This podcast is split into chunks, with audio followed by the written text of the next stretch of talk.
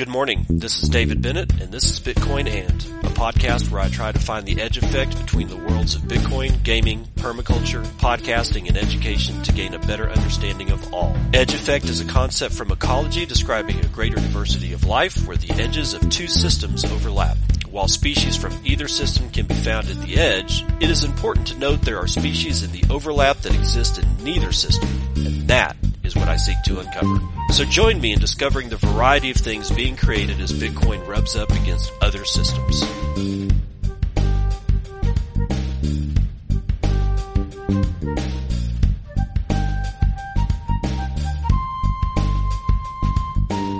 It is 9:21 a.m. Pacific Daylight Time. It is the 17th of August 2023 and this is episode 755 of Bitcoin and we're live. I think. I'm not sure. We'll, we'll, we'll find out what happens, you know, when it's when all the dust settles. We'll find out if this shit worked or not. Anyway, uh, I we're I have this streaming onto Nostr Nests at the same time that I'm recording. It looks like everything's going fine. Uh, let me just uh, make sure about something here because this is the first time I'm doing it, so I need to make sure that I'm not interfering with my recording stuff. It uh, it looks like it's going okay. All right, so we'll we'll go ahead and get this get this underway. Um, what do we need to talk about today? Well, we're going to talk about Argentina and a little bit about this president guy that's the you know the the Bitcoin president. And before we even get into plunge into some of that stuff, I want to remind you that hunting season is coming up.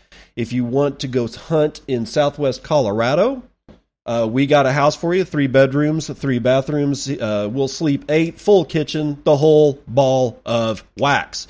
Uh, it's two hundred fifty bucks a night. You're not going to really, honestly, you're not going to find a, a better price for a family of four because you're going to have to rent a couple of uh, hotel rooms if you were going to going to go do that. But if you want to take your kids hunting, go out with your friends, whatnot like that, then you know, yeah, sure.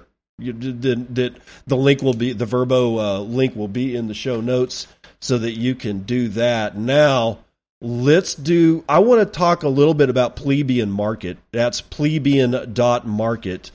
Um, I don't. I, there's been a couple of Nostr ba- or uh, not well, I don't know if it's exactly Nostr based. However, you can log in with your Nostr pub key and you can sell items. Yes, you can. You can have your little stall. You can put items up for auction and for straight up sale. And I think that that's going to be important that, that they have both because it can act as sort of a garage sale. You know, you get rid of like I don't know, you got an old amplifier laying around that you know what somebody else might like that's not something that you you might want to put up for um, like straight sale. You might want to put that onto auction and see if you can get a better price for it by letting people you know bid over each other to do that. But if you haven't checked out Plebeian Market, it's got a nice interface. I like it. Like everything else that's new, it's got some issues. Uh, there's a couple of people that are saying that it's not hooked, that you, there's no place for you to get alerts on people that want to buy your stuff via email. And while I understand that that's a problem, we have this bad habit of wanting everything to be 100% functional out of the box in a completely new environment that we're not dependent upon centralized entities. And as long as we keep the attitude that we want everything immediately, but we also want it to be decentralized and not under the command of someone like Elon Musk, then we're going to just always be sad. And I don't want to be sad. I want to be happy. So I'm looking at plebeian market and I'm seeing part of the future. And I think if any of you guys have like, you know, t-shirts, swag, I don't know, maybe it'll work to sell tickets. You can sell, you know, if you're a, like a bee guy and you got honey, you can sell it there too. Just give it a shot. If you got something to put up there, you might as well test it. All right, so now on to the actual news. Bitcoin soars in Argentina as Javier Milei, I guess is how you pronounce it, wins the presidential primary. All right, Helen Partz, Coin Telegraph. The price of Bitcoin has jumped to a fresh high in Argentina since the news that Bitcoin friendly presidential candidate Javier Milei won a primary election on August the 13th with 1 BTC reaching a value of 10.2 million Argentine pesos on August the 14th, according to data from CoinGecko. While global cryptocurrency markets are experiencing a notable slump, some parts of the world are still recording new all time highs for Bitcoin. In Argentina, Bitcoin has seen a sharp climb this week, with BTC rallying 21% from 8.4 million pesos to 10.2 million pesos in less than one hour on Monday. Yeah, in one hour, 21% rise. I'm pausing right here to remind you that the Argentine peso was devalued 18% directly after the win. I have a sneaky suspicion that that might have something to be something to do with the fact that against the price of Bitcoin, we see a 21% rise. So just keep that keep that in mind, right? Because we got some other fish to fry on this one. At the same time, Bitcoin has been steadily gaining value against the peso since 2022, according to CoinGecko. Bitcoin has surged more than 210% versus the Argentine peso since August the 17th, 2022. Since hitting a new record high, BTC price versus the peso has dropped slightly. At the time of writing, Bitcoin is trading at 9.9 million pesos, down around 3% from its all time high levels. The most recent Bitcoin rally in Argentina has been attributed to the presidential primary win by pro Bitcoin presidential candidate Milei, or however you pronounce his name. After winning the primary with more than 30% of votes, Milei is now the front runner in Argentine's general election set in October. As previously reported, he wants to abolish the central bank and adopt the United States dollar as Argentine's currency, Argentina's currency. The presidential candidate also believes that Bitcoin is a reaction against central bank scammers, while fiat currency allows politicians to scam Argentines with inflation. While Bitcoin has been at record highs in Argentina recently, the cryptocurrency has been on the decline in global markets. Yeah, no shit, dude. We're seeing a price drop today. We're we're down under 27,000, so in case you were going to find out the bad news sooner or later, better sooner than later. Anyway, since August the 14th, Bitcoin has lost 3.7% of its value versus the dollar, dropping below the psychological mark of 29,000 on August the 16th, according to CoinGecko. The cryptocurrency has been gradually tumbling over the past 30 days, dropping nearly 5% over the period at the time of writing. Argentina is not the only country that has seen Bitcoin's price at its highest historic levels amid massive inflation recently. Bitcoin has also been trading near all time high levels in countries such as Turkey, which reportedly saw its inflation rate rising to nearly 50% in July 2023. In July, Bitcoin climbed to the highest levels versus the Turkish lira, reaching a value of, oh shit, 819,000 lira per 1 BTC, according to data from CoinGecko. Okay, well, that's all great, isn't it? This, this president dude is just, he's the bee's knees, isn't he? Is he? It's good that Daniel and people like maybe Daniel, that's one of his handles on uh, on Nostr. Um, it's good that he uh, he's around because because Daniel has a memory. Daniel can remember things. You know what Daniel remembers about this guy? That last year he's being sued for a Ponzi scheme. Yeah, the Argentine, this this Javier Milei that everybody is like, just like, woohoo, yay, Bitcoin. Yeah, well, not so fast. Because if you hadn't heard this one, we're going to do it again. This goes back to August the 22nd, 2022. Almost one full year ago, Argentine presidential candidate sued over alleged crypto Ponzi scheme. This is from Decrypt and written by Mat Di Salvo, again, almost one year ago today. Argentina's eccentric Bitcoiner presidential candidate is being sued for allegedly promoting a crypto Ponzi scheme. Javier Milei, a top contender to be the next president of Argentina last year, uploaded an Instagram post to his 1.3 million followers promoting CoinX, a crypto investment platform that promised huge returns to users. The platform, which closed in June, had a huge social media following and claimed to use AI, bots, and expert traders to automate trades for investors and make them, you know, lots and lots of money. In December, Milei visited their Buenos Aires offices. Quote, they are revolutionizing the way to invest to help Argentinians or Argentinians with inflation. He wrote in the Instagram post, quote, you can now simulate your investment in pesos, dollars, or cryptocurrencies and earn a profit. But CoinX closed up shop after the Regulatory National Securities Commission warned that the platform had no legal right to operate in the country and ordered it to stop operations immediately. It also hadn't paid back investors the returns inspected, expected. Oh no, no shit.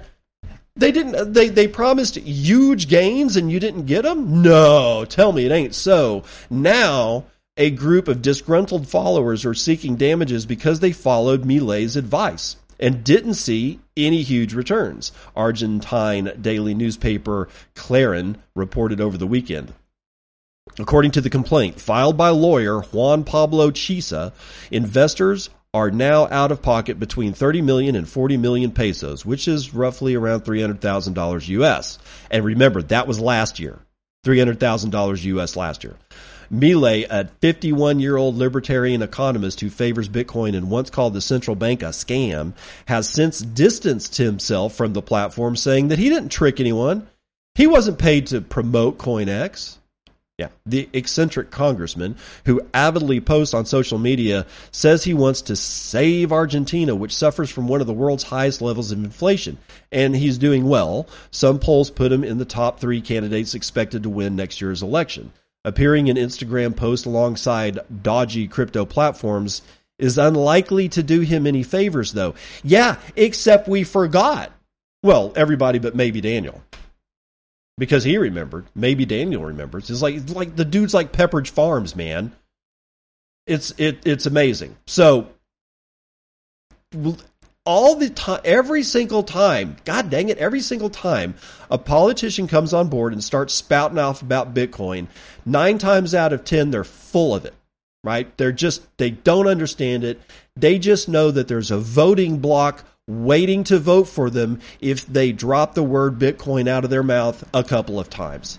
That's, that doesn't say a whole lot about Bitcoiners as a voting block. I'm guilty of it too. I, I want to believe that RFK isn't a scumbag politician. I want to believe that this Javier guy in Argentina is not a scumbag politician, but the more they talk, the more it starts becoming evident that they're probably not really all in, you know, the Bitcoiners' court. I hate to be the one to break it to you, but we continuously have to be vigilant about this kind of crap because just, just scumbags are everywhere, man. It's just scumbags are everywhere. All right, getting off of that, let's go to this one from Bitcoin Magazine. Mark Goodwin is writing it. Educational project for private Bitcoin transactions, coinjoins.org has officially launched. Yay! Today, Thibaut Marchal and Gustavo Flores announced the launch of coinjoins.org an open source project focusing on educating Bitcoin users on the privacy functionality of collaborative transactions per a press release sent to Bitcoin Mag. Born from the observation of heated discussions surrounding popular iterations of CoinJoin tooling, CoinJoins.org aims to bring clarity to the differing benefits and trade offs that come from each project. Quote, We hope that CoinJoins.org can open new conversations around privacy and Bitcoin. P2P exchanges, self custody, and coin joins will be essential for the Bitcoin circular economy to flourish, said Thibodeau Marchal, a long-time privacy advocate and current Wasabi wallet contributor. Excuse me. Marchal expressed the need for more articulate resources in order to encourage proper use of collaborative, non custodial transactions, increasing the potential anonymity set for Bitcoin users. We need less paper on exchanges and more coin joined Bitcoin into cold storage, he continued. Bitcoin is an open ledger with all of its transactions inscribed in perpetuity since Genesis within its confirmed blocks. Being a public database allows each user to validate their own transactions and even audit the total issue supply, issued supply of Bitcoin. Naturally, there are obvious privacy impl- implications for this transparent blockchain, and thus privacy on Bitcoin functions as a team sport. Payers and receivers that utilize the censorship resistant quality of the Nakamoto consensus can both benefit from CoinJoins, protecting users from unnecessarily leaking personal or financial information simply when bargaining with Satoshis. Privacy is a personal responsibility with social implications. The larger crowd, the larger the crowd, the better your privacy. Quote, I believe CoinJoins.org has the potential to become an unbiased source of truth on the topic of Bitcoin privacy that will finally dispel a lot of fear, uncertainty, and doubt, says Flores, contributor to Wasabi Wallet. The project plans to release studies comparing popular privacy wallets such as the Samurai Wallet, Join Market, and Wasabi Wallet. Alongside the debut of the project's website, the founders of CoinJoins.org are soliciting contributions, ideas, and general feedback to CoinJoins at protonmail.com. That's CoinJoins at protonmail.com. Go get you some.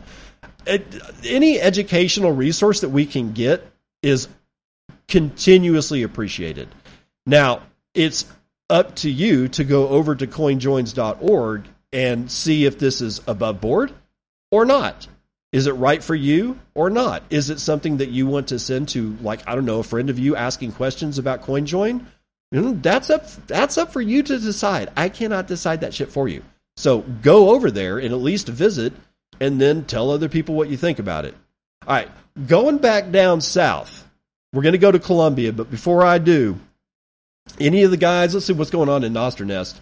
I got four people over here in Nostr Nest. If you guys want to get some more people in there for me, I'd appreciate it. Throw it out, you know, throw the Nest uh, address or URL out on your social media. Let's just see if, if we can get some more people. I, I don't know what's going to happen, but we kind of also don't know what's going to happen with CBDCs in Colombia because their central central bank recommends limiting CBDC holdings as well as spending. It's just, just it's just amazing the hubris that humans have. You know, we just need to control everything that we see. And because we're the elected officials, we get to do that. And Helen Partz is going to tell us more about it from Cointelegraph. The Central Bank of Colombia has not yet decided whether or not to issue a central bank digital currency, but believes that setting limits on CBDC transactions could bring about a number of benefits.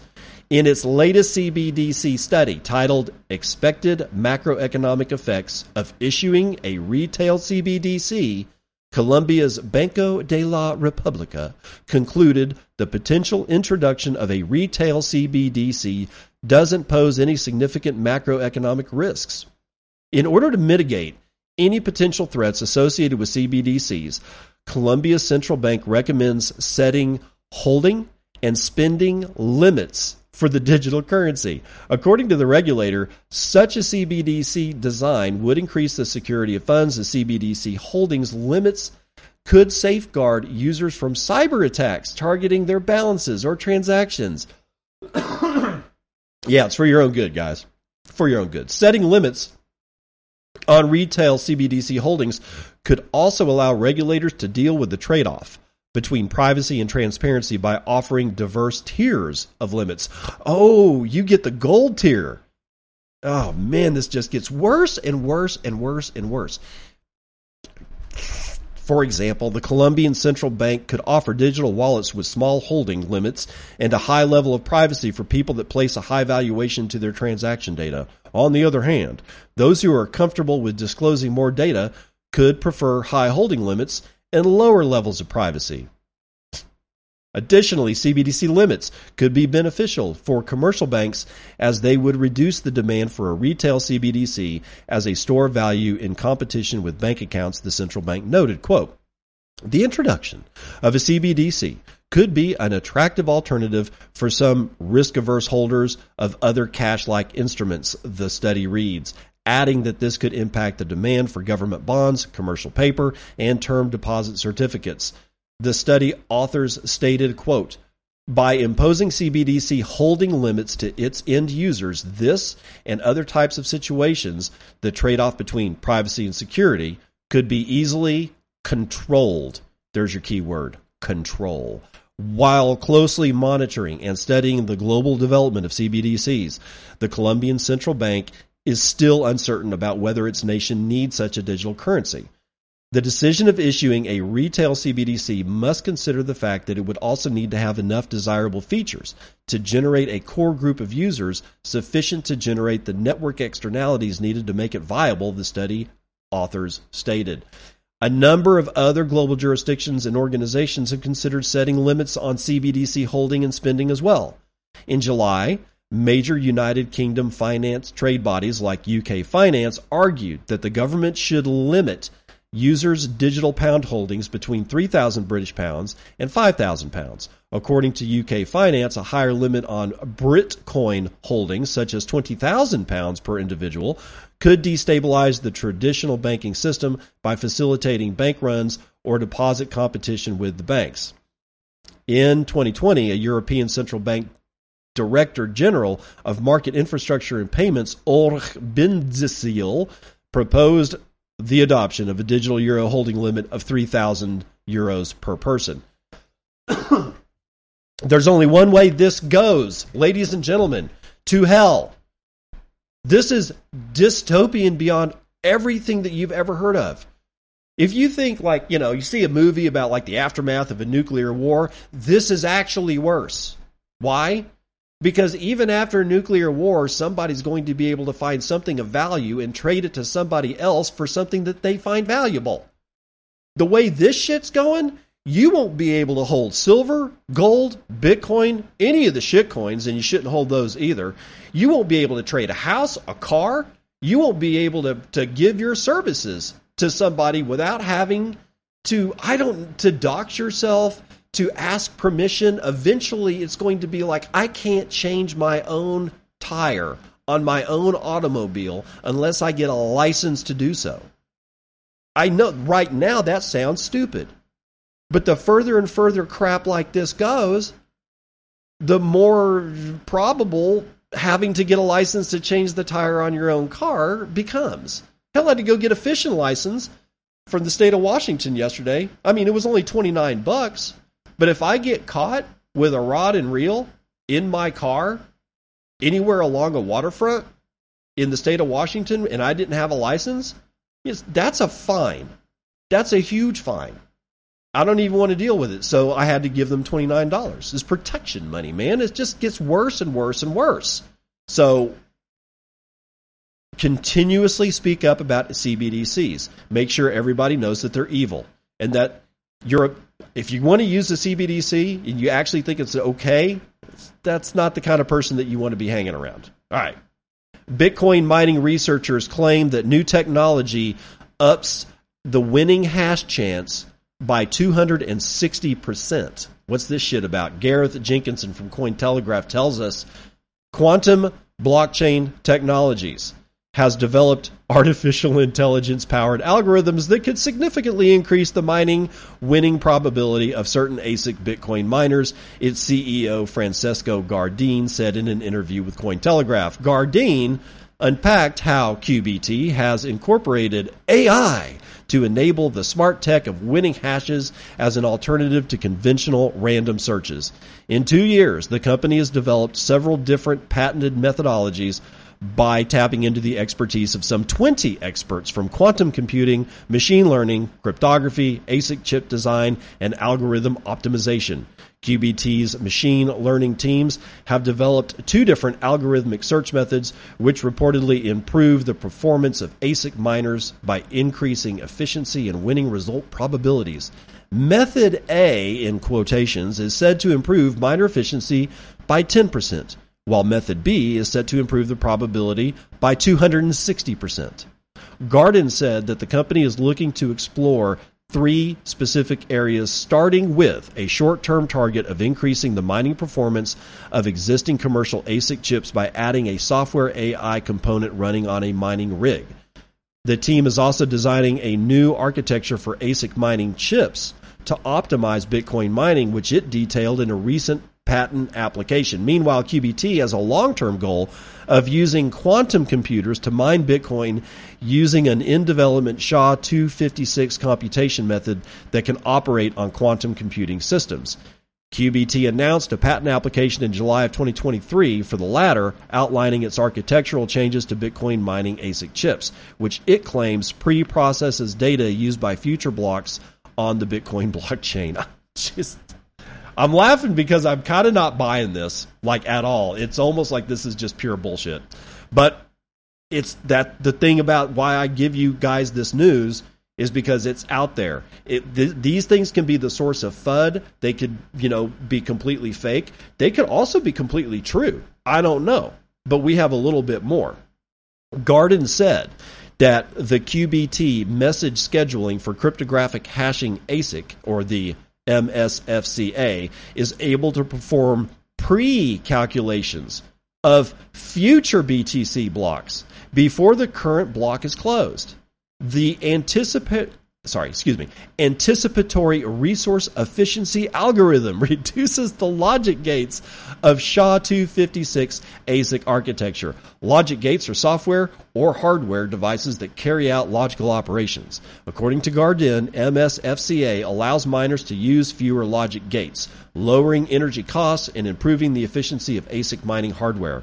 The firm estimates that miners could free up to 8% of logic gates of SHA-256 ASIC chips by pre-processing data used by future blocks on the Bitcoin blockchain, which would make certain logic gates involved in the computation of that data no longer necessary on the ASIC chip. Gardin also weighed in on the potential for these new methods to influence the Bitcoin mining industry as a whole. He said, that BTC mining is highly dependent on hardware configurations and hashing power of miners, as well as expending considerable amounts of energy. Gardin added that the probability of finding the winning hash increases the number and halving speed of miner of a miner's fleet or of an entire pool, as well as the corresponding energy cost while conducting a completely random search. Quote, there are no methods, intelligence, or strategy in current BTC mining but simply brute force and luck, end quote. Although just a handful of ASIC manufacturers dominate the mining rig market, Gardin believes there are minimal differences, features, or distinct advances between hardware aside from differences in hash rate and power consumption. He added that QBT's technology, which was mainly developed using Intel's Blockscale ASIC chips, which were recently pulled from production, would provide advantages to any mining rig. The firm's technologies are being touted to give an uncatchable advantage using AI and SHA 256 optimization. And while QBT does not plan to open source its patented methods, Gardin said QBT is considering different options to take its solutions to the Bitcoin mining market.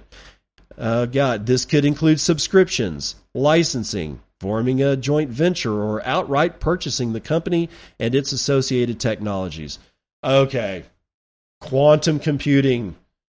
Um, I don't know. There, the whole thing this whole thing gives me the willies. My gut reaction is that this is all BS. That QBT is just out there trying to raise money and making promises that they cannot fulfill. Do I know this for a fact? No, I do not. But I've learned in this space that if you don't trust your gut instinct, you're going to get run over by the train my gut instinct right here is that I'll continue to watch out for this stuff, but I don't buy it. It's not that it's impossible. It's not what they're saying is impossible or completely illogical. It's just that I I don't know, man. I I I just don't see it happening yet. I think that in the future this is likely, but right now, I don't know. I'm I'm just going to keep my hands off of it. I, I'm not in the mining biz anyway, so I don't really have to worry about it. But its implications for Bitcoin mining, if you are in mining, then you should probably be looking at QBT just to make sure that they're either not full of it or that they actually have some technology that could be useful in the future. Either way, women's professional basketball. We'll, we'll, we'll end the first half of the show with the fact that Coinbase has given out $120,000 worth of Bitcoin to WNBA players. Decrypt Andrew Cohen. Cryptocurrency exchange Coinbase awarded 120 grand worth of Bitcoin to WNBA players on Tuesday as part of its ongoing sponsorship of the Women's Professional Basketball League. At the WNBA's Commissioner's Cup Championship on Tuesday, each player was given $5,000 in Bitcoin from the exchange. Players on both teams, the New York Liberty and Las Vegas Aces, had the crypto funds deposited into their personal Coinbase accounts. Each team has 12 players. WNBA players are also offered crypto educational content from Coinbase, which expanded its partnership with the N, well, sorry, excuse me, the WNBA in 2022 after the company became the N sorry, I keep doing that WNBA and NBA's first cryptocurrency sponsor in September of 2021. As part of the expansion, the exchange helped all of the league's players set up personal crypto accounts. Oh, isn't that nice? Of Coinbase. Coinbase is the presenting partner of the WNBA Commissioners Cup Championship, which streamed live on Amazon Prime Video, which almost nobody watched, most likely. I'm hey, if you get mad at me for saying stuff like that, I'm just telling you the truth. Hardly they have hardly any viewers. They, I mean, they have hardly anybody actually go to WNBA games. It just is what it is. But eh, the Liberty won Tuesday's final at Michelob Ultra Arena in Las Vegas, where fans were also offered NFT collectibles from Coinbase to commemorate their attendance. Jeez. No, stop it, please. Fans who received the NFT were also given a 25% discount to the WNBA's online store and a free single game viewing pass for the WNBA League Pass streaming service. Coinbase's WNBA partnership was criticized by some fans during last year's crypto market crash that saw the collapse of several crypto industry companies and projects that had inked sports sponsorship deals, including FTX, Voyager, and the Terra Luna project. In addition to Coinbase's WNBA League deal, the exchange also sponsors the Liberty and the Seattle Storm and has individual deals with star players Sue Bird and Jewell was it Jewell Loyd. Is Sue Bird Larry Bird's daughter? Does anybody if anybody knows if uh, Sue Bird is Larry Bird's daughter, uh, throw it up into into uh, on Nostr and, and, give me a shout out and tell me, of course, you idiot. I just can't look at it right now because I'm busy doing the show. Anyway, let's run numbers.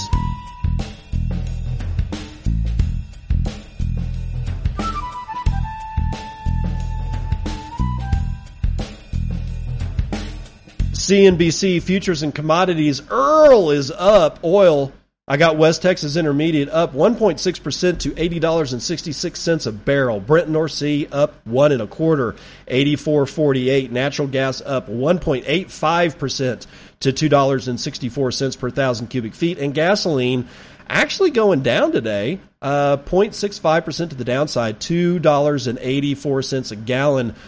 Gold is the only shiny metal rock having a bad day. It's down a half a point to 19, 19 and 30 cents.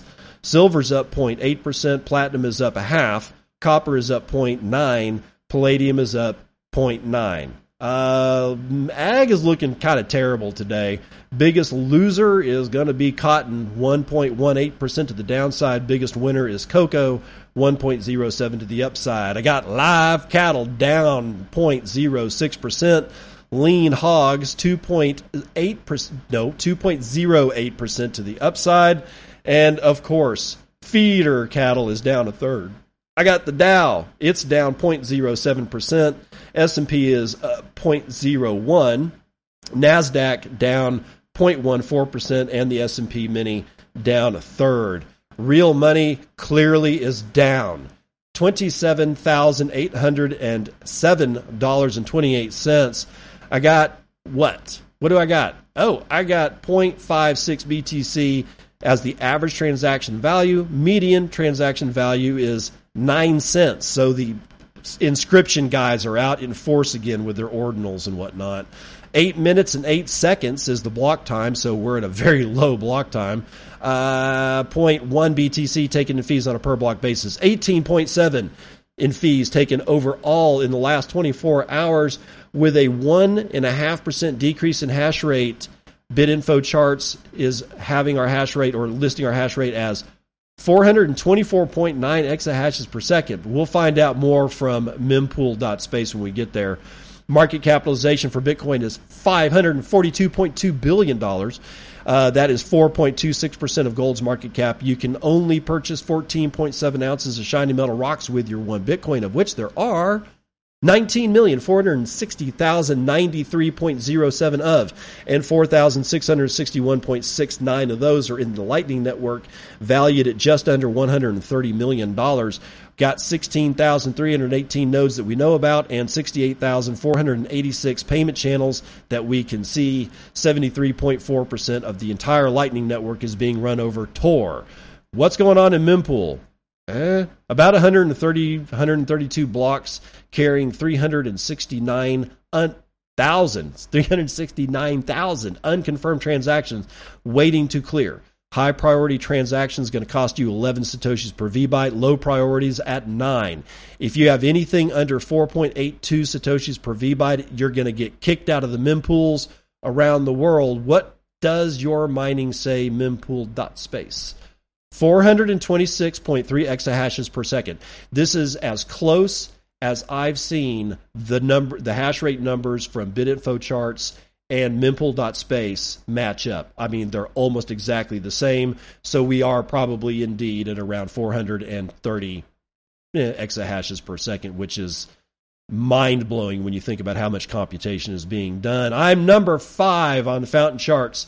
And thanks to people like Nick underscore dose with a Striper Boost says cheers. Pies with a thousand says top 10 LFG. We're there, Pies. We're there. Yegro with 774 says surprised you hadn't started a Telegram group long ago.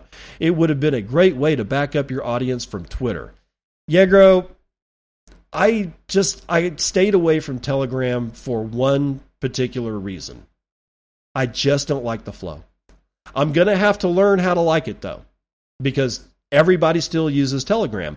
I kind of figured that after a while it would eh, kind of wane, but it hasn't. Even with Slack and Discord, there's still so, I mean, new Telegram groups are coming online all the time. So I'm going to have to learn to, to love the flow. And what do I mean by the flow? When I jump into a Telegram chat, I have zero idea what the hell's going on because so many things, there's like five discussions all concurrently happening. I got no clue what the hell's going on. It's hard to parse, but damn it, I'm going to stick with it. MCOT with 433 says cornify, verb, to integrate Bitcoin into a service or product. Example, quote, I cornified my bar last week, and now I can't get rid of all these plebs. Well, I hope they're actually buying, you know, drinks with Bitcoin. God's Death with 370 says, Thank you, sir. No, thank you. Pipe Bomb with 100 says, very nice. Pies with 100, thank you, sir. No, thank you. And that's going to do it for the weather report.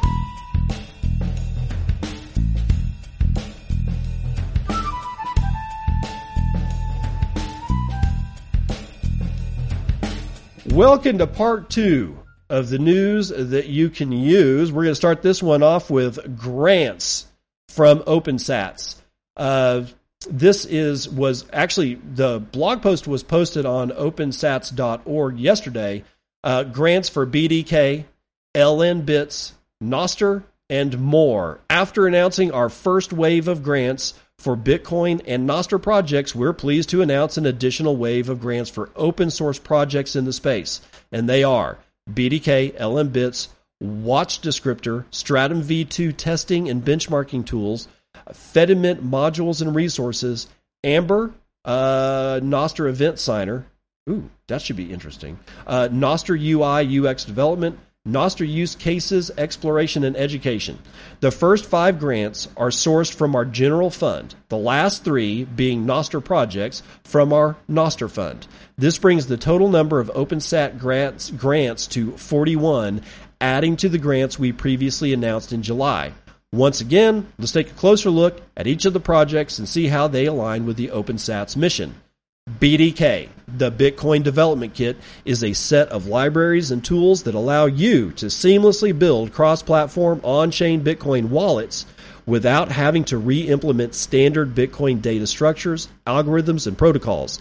BDK is built on top of the powerful Rust Bitcoin and Rust Miniscript libraries and adds features for managing descriptor based wallets, syncing wallets to the Bitcoin blockchain, viewing transaction histories, managing and selecting UTXOs to create new transactions, uh, signing, and more. The core BDK components are written in Rust, but the team also maintains Kotlin and Swift language bindings for use in mobile projects. There are also Python bindings, and React Native and Flutter support is being actively developed.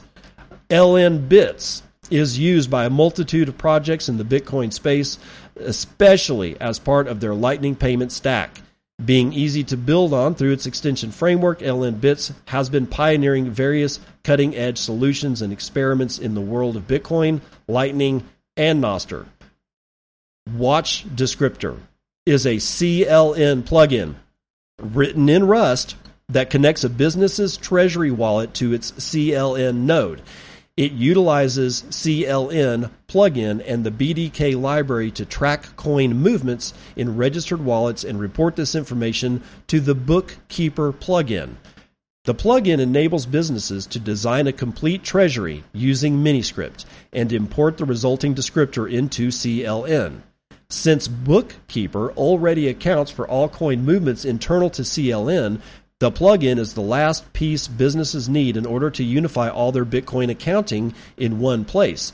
And that enables businesses to account for all inflows and outflows from their operations, streamlining, streamlining tax reporting and financial analysis. The Watch Descriptor project is part of a broader vision to transform the Lightning node, particularly CLN, into a financial hub for businesses, enabling them to conduct operations without reliance on any third parties. I, I'm pausing to say that this is going to be critical for all the people that have been screaming win retail because a shit like this is it, it, it hasn't been in the in the wild yet this the ability for me to conduct business by keeping track at the satoshi level of incoming funds versus outgoing funds is critical if I'm going to actually be doing business in Bitcoin with Bitcoin. Otherwise, you know, for, for like the small amounts of satoshis that I get on my Lightning node when people are like, you know, boosting the episode or streaming me sats, no, I'm not going to report that not yet, because it's too damn small. However, with stuff like this, you know, if if get to the point where there's like a you know an actual real amount of you know substantial money on a year over year basis starts flowing through my node, I don't want to go to jail. So yeah, I'm going to have to comply with U.S. authorities, and the more this stuff hangs around, the more they're going to want you to actually report that shit. And I don't want to go to jail. Is tax theft? Yes, tax is theft. I get it, but I don't want to go to jail more than I want to be able to scream taxes theft. Do you understand? All right. The bookkeeping plugin part of this watch descriptor is critical for anybody doing business now and in the future. And the faster that thing can come online, the better. Now, into Stratum V2, and because they got a grant too for testing and benchmarking tool, uh, the Stratum V2 testing and benchmarking tool allows the Bitcoin mining industry to test and benchmark Stratum V2 performance against Stratum V1. The tool supports different mining scenarios to help miners make informed decisions and evaluate the profitability. Fedimint modules and resources is another grant. And Fedimint is a federated Chaumian eCash mint backed by sats with deposits and withdrawals that can occur on chain or via Lightning. It can be understood as a scaling and privacy layer as well as an adoption accelerator for Bitcoin. Amber, the Nostr event signer. Amber is a Nostr event signer for Android. It allows users to keep their their private Nostr key segregated in a single dedicated app. The goal of Amber is to have your smartphone act as a NIP46 signing device without any need for servers or additional hardware. Quote, Private keys should be exposed to as few systems as possible as each system adds to the attack surface, end quote, uh, that said the NIP. In addition to native apps, Amber aims to support all current Nostr web applications without requiring any extensions or web servers. on to Nostr UI UX development. The goal of this project is to help improve the UI UX of major Nostr clients, starting with Gossip and Coracle, emphasizing the onboarding process as well as usability and accessibility. One part of the onboarding is solving the discoverability, sorry, excuse me, uh, the discoverability problem that Nostr has in the first place.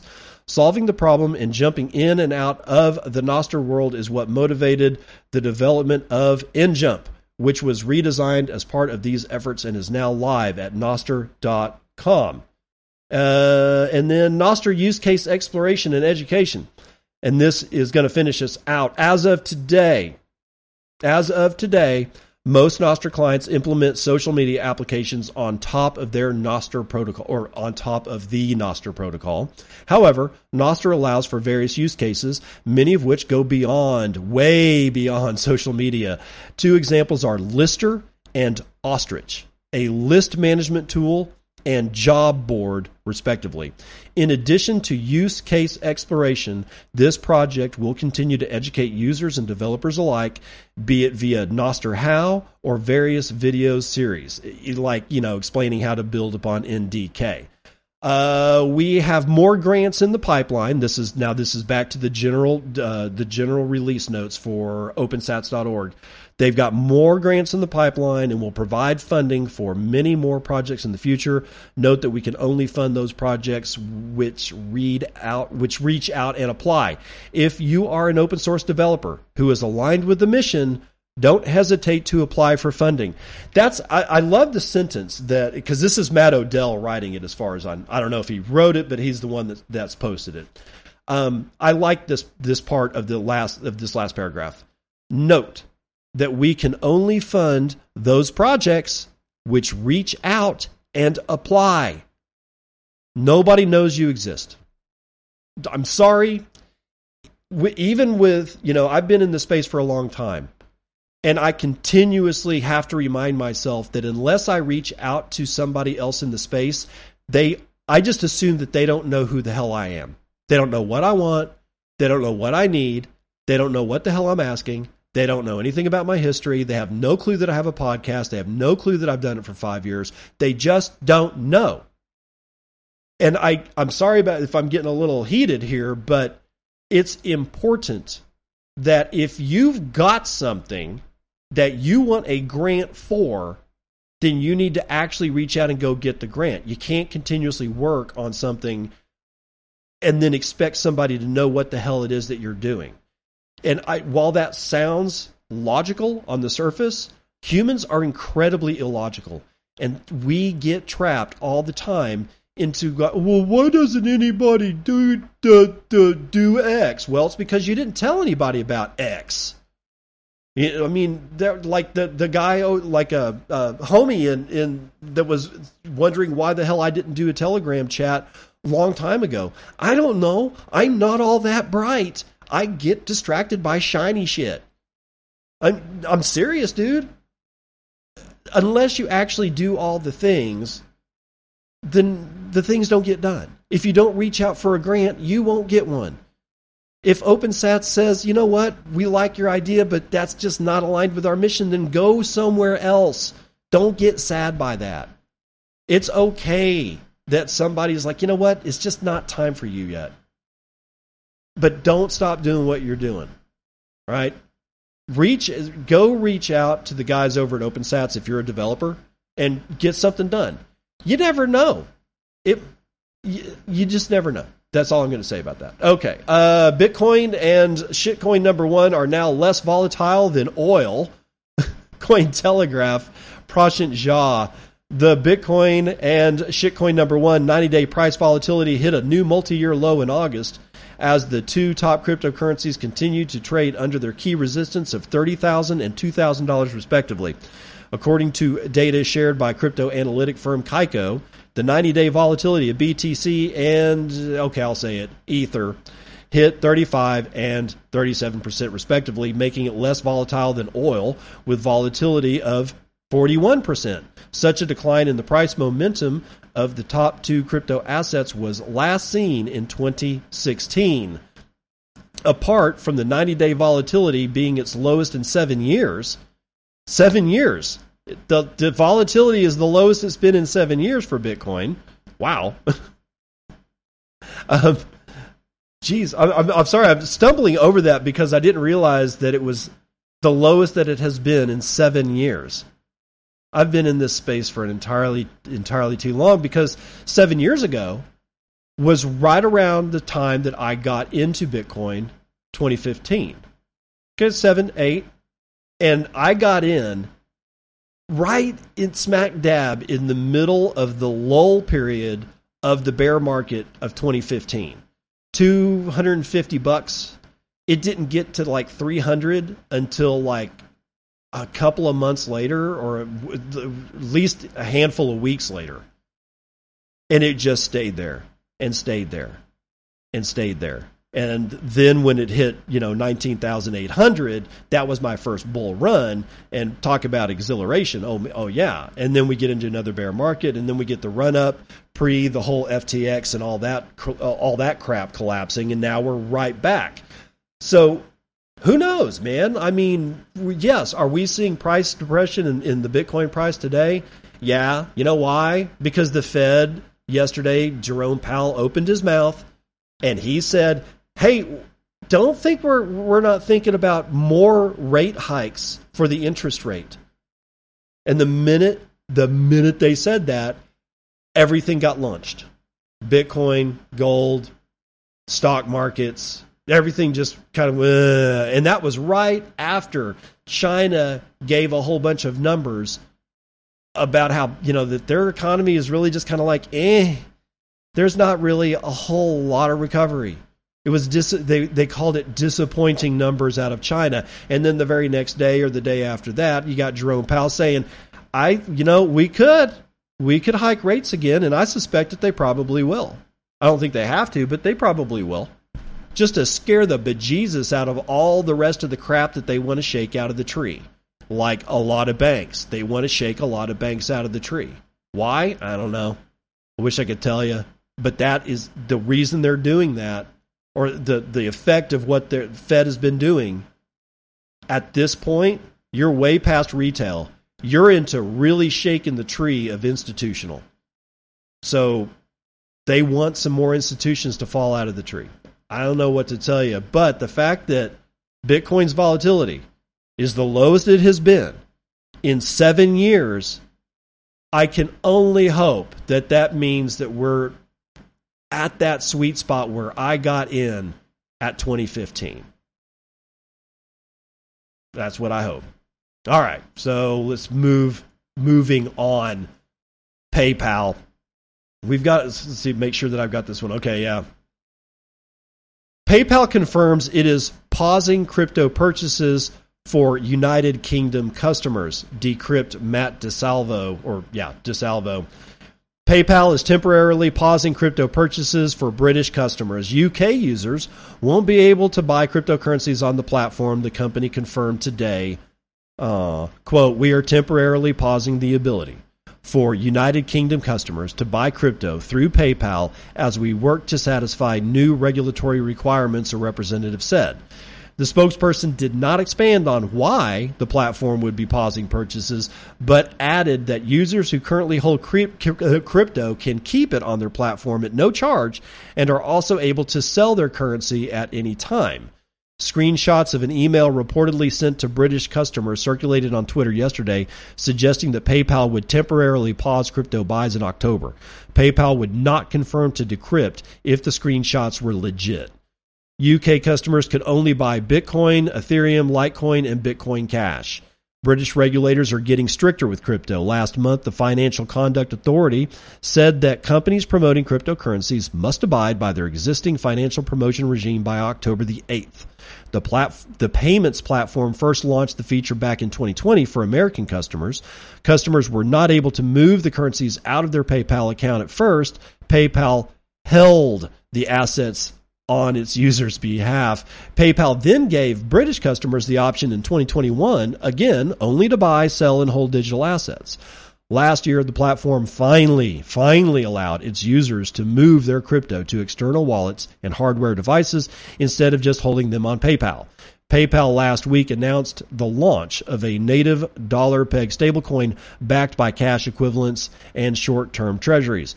It will run on the Ethereum blockchain and be issued by Paxos Trust Company. So PayPal basically pulling the plug on the UK people and not giving them very much reason other than, well, we're going to make sure that we satisfy regulatory stuff. Yeah, yeah, yeah, yeah, sure. That's not what concerns me. That's no, that doesn't concern me at all. You know what concerns me? Is this note on Nostr from Nakadai. I think that that's how you pronounce it. N A K A D A I. Nakadai. That's how I've always pronounced it. Known him for a while, or at least been following him for a while, I should say, on both on Twitter and on Nostr, and now, well, on Telegram. I, I've been in and out of Telegram for a few years. I just keep leaving it, but this time I'm not going to. Anyway, he's got a screenshot, and this shit should make everybody pause. Right? It says new Bitcoin asset protection protection fork proposal by BlackRock backed by a major public miners. Just kidding. It's PayPal's new USD stablecoin. And he's got a screenshot that has three functions in whatever whatever programming language. Now, well, whatever programming language is being screenshotted here, according to Nakadai, is is the program that is behind PayPal's new USD stablecoin. I've asked him to confirm it. I don't know if he has. In fact, let me check. Uh, if he's gotten back to me on this, I don't think he has. So here's the thing I cannot tell if this is from PayPal. I asked Nakadai if it is. He hasn't answered me yet. I can't find anything in the news. But let's go ahead and presume that the following is actually in the code for USD stablecoin. Again, there are three functions. Function named freeze. This freezes an address balance from being transferred that's the developer comment. Okay, so part of the there's some some comments in the programming that say, "Hey, this is what the function does," and then there's the function, and it, and the function is live. That means it's the function itself is not commented out; it's actually in production. Right.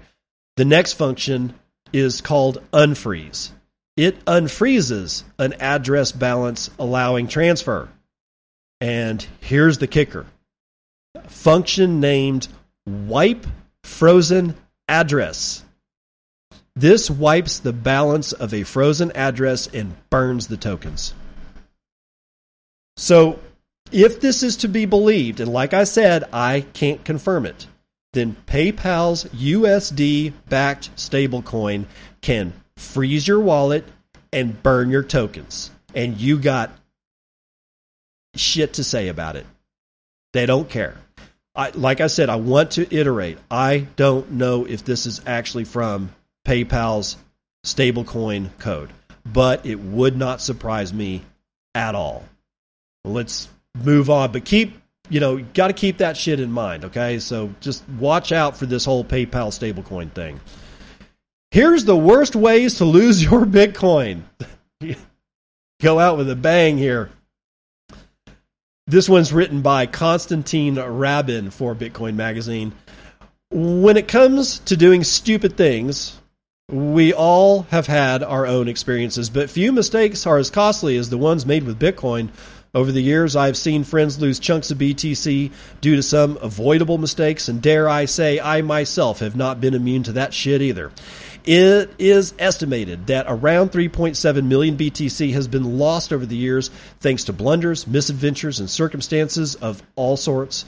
That accounts for nearly 20% of all currently minted Bitcoin, and that number of lost BTC keeps growing.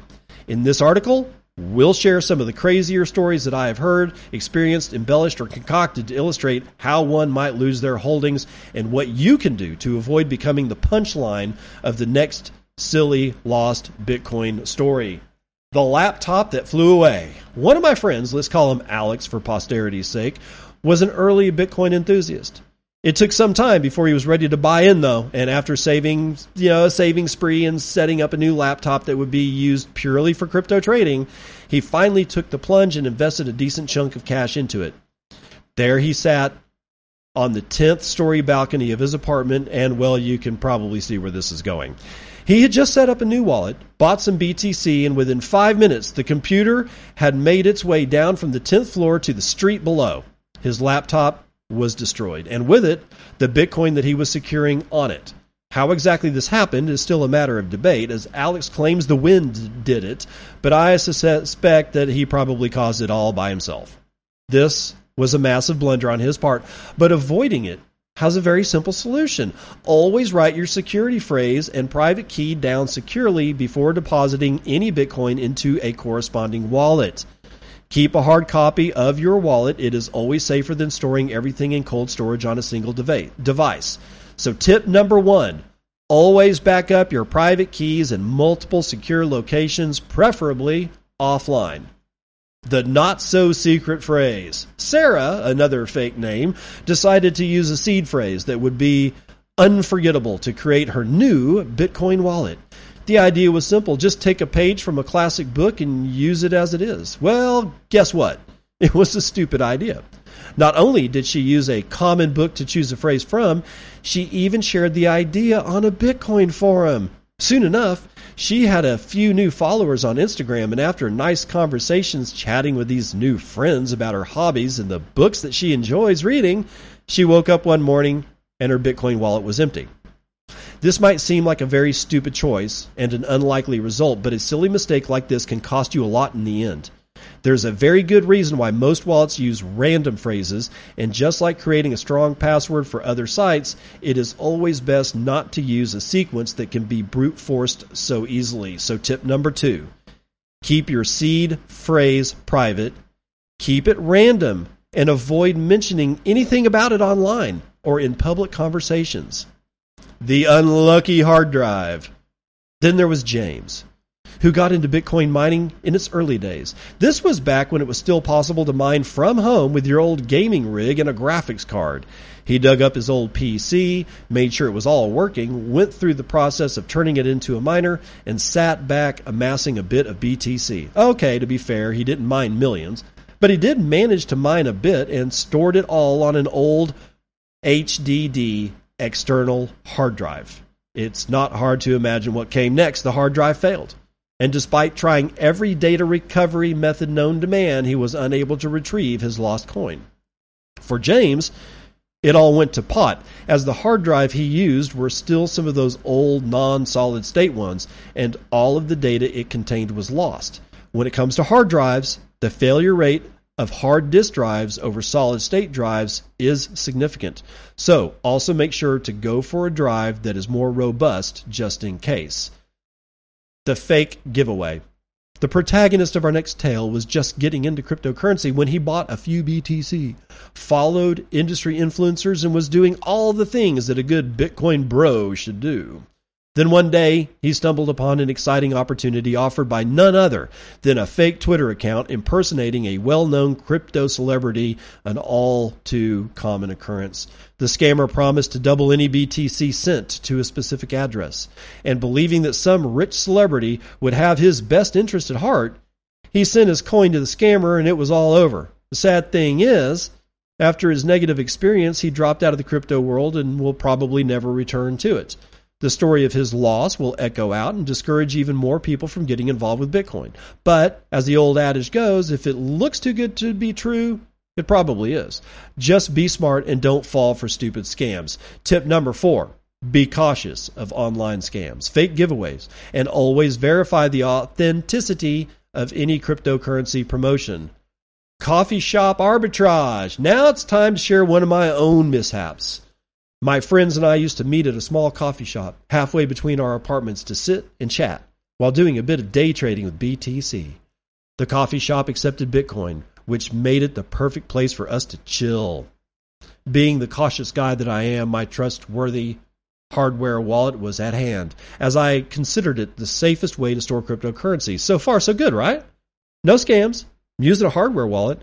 Have my private key written down in my safe at home and all best practices have been followed. But then, while comparing exchanges, I noticed a decent arbitrage opportunity between a Korean exchange and the one I had been primarily using for trading. So, I jumped on the opportunity, bought at one price, and was ready to go sell on a Korean exchange for a decent amount of profit. I sent the BTC from one exchange to the other and I waited.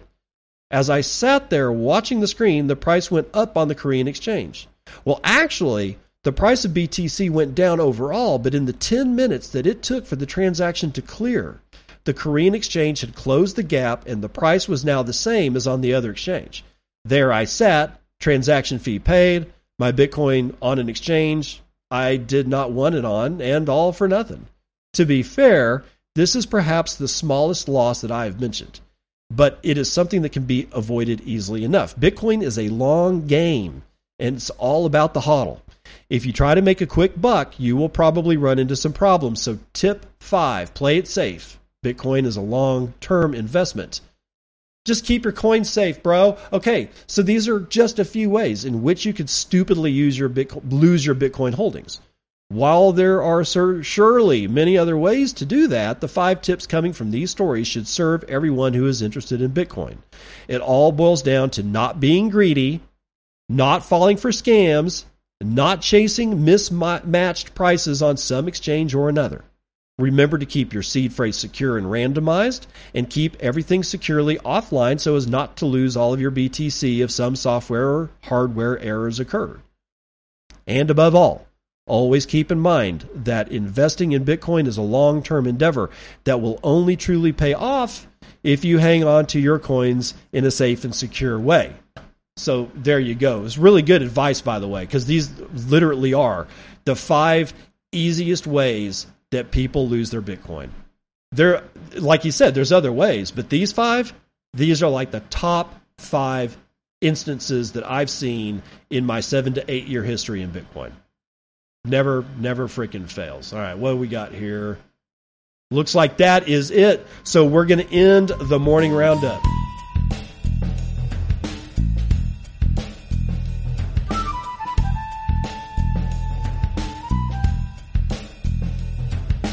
Here we go with Dad Says Jokes. Dolphin Baby. How did you and Mom meet? Dolphin Dad. We met in school. Dolphin Mom. Don't. Dolphin Dad. And we just clicked.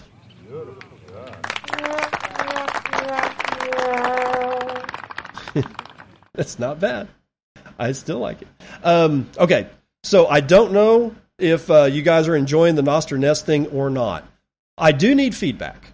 Uh, so, any of you guys that were there today, should I continue to do it? Just let me just let me know, yes or no. I might just do it anyway. I, I don't know, uh, but without feet. See, this is what I was saying about the grant thing.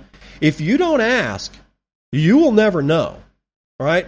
So, the Bitcoin and podcast now has a Telegram group.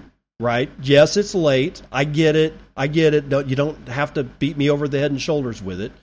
But if you guys got like, you know, news programs, if there's something or not programs, if you guys have like a bit of news that that you think that I would want to cover, especially if it's like if if you guys are from other countries, like if there's anybody that's going to be listening from Africa, I love news about Bitcoin in Africa. But the Western media really doesn't ever report on what's going on in Kenya. So I have to depend on other people to tell me what's going on in there and Nigeria and all the other, you know, all the stuff that's going on on the African continent. And then if I've got any Latino brothers and sisters out there and you've got news of what's going on in Latin America, I love covering Latin America. Because Africa and Latin America, honestly, two most important places on the planet for Bitcoin and the future of the world, in my opinion you guys have been shit on long enough. It's time to, to it's time for everybody to realize that it's the future is Latin America and Africa. So let's all stand up and give everybody oh, from those continents a round of applause because you, the the future is resting on you. Don't think that it's not. I'm not just saying that to kiss your ass. I'm I'm deadly serious. And you never know. I might just move move to Central America at one point or another since things are getting so ridiculously cleaned up there now. It's I mean it's like from the stories that I'm hearing is like crime is plummeted in El Salvador.